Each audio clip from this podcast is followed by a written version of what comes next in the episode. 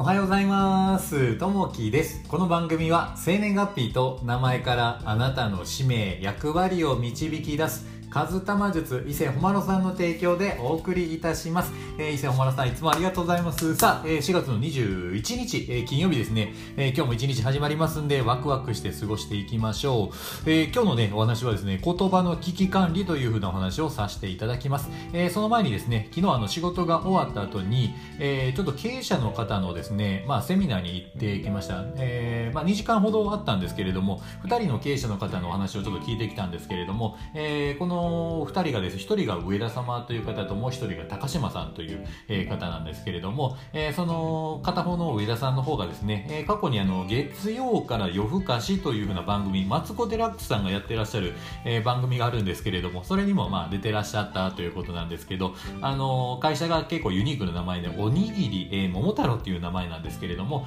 えーこういった名前をね、えー付けられた方で、えー長い間ずっと経営をしていらっしゃる、もうお二人とも70歳以上超えてらっしゃる方で、本当にこう元気なですね、えー経営者の方でもうパワーめちゃくちゃもらいましたね。で、あの、その中で高島さんがおっしゃられたことがですね、もう40何社、えー42、3社ぐらいですね、えー回ってですね、有料企業を回られて、いろんな話を聞いて、えー来られて気づいたこと。で、なぜこう有料会社なのかというところで、まあ、理由がやっぱ一つあるっていうのに気づかれたんですけど、それ何かというと、やっぱりこう一人一人の社員を大切にしているということをおっしゃられてました。で、その社長さんがですね、まあ人は、あの、我が社の、えー宝だと言っているということで、本当に人を大切にしていると、そういった企業さんがやっぱりね、長く続くし、えーやっぱりこう社員の方も働いていて、えー長く続けられて居心地がいいのかなというふうに感じたところですね。さあ、えー本題に入っていきたいなというふうに思います。えー今日のね、お話は言葉の危機管理というところですね。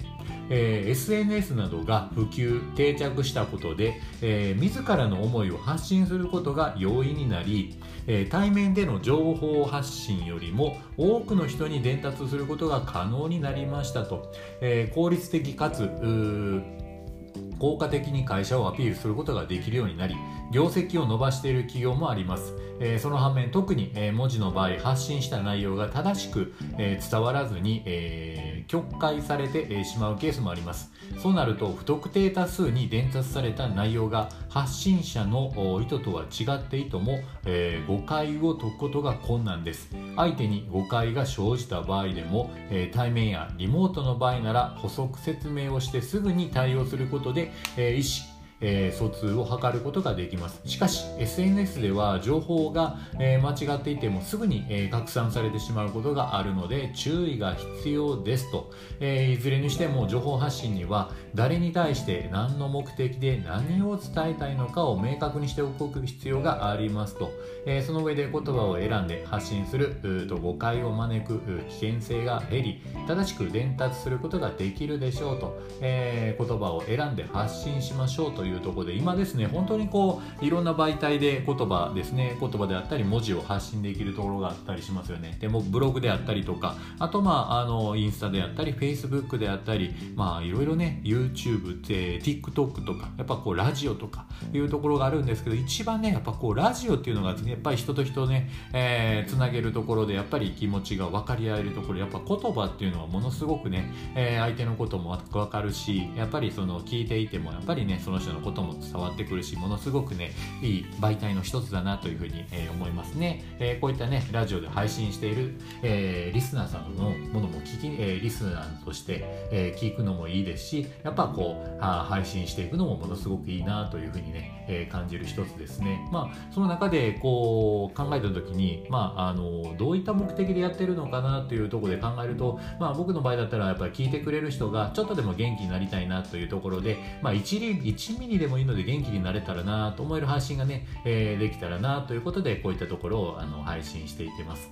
やっぱりねこの言葉っていうのはナイフにもなるし、えー毛布にもなるというとこですね、えーそういったところで、えーやっぱりね、えー一つ一つねこう配信を楽しみながらしていけたらなというふうに思います。さあ、えー最後にね今日の一言になります、えー不自由を常と思えば不足なしと、えー徳川イエスさんの言葉ですね、えー昨日ねセミナーでもこう徳川イエスさんの話をされてたんですけどもやっぱりねこういった、えー、徳川イエスさんの言葉ってものすごいね、えー、心にくるものもありますね、えー、やっぱこう私たちが足りないものを、えー、探して不満を感じがちというところがあるんですけど、まあ、足りないことが当たり前という考えを持てばですね今あるものに感謝できて幸福感が上がるというところですね、えー、やっぱりね今あるちょっとしたものでもやっぱりこうね、えー、幸せを見つけていけるといいかなというふうに思います。さあ、えー、昨日ね配信をさせていただいたんですけども昨日は、えー、菜の花の咲く、えー、コロというふうな配信をさせていただきました、えー、いいねですね、えー、ダキさんコメントいただきましてありがとうございます、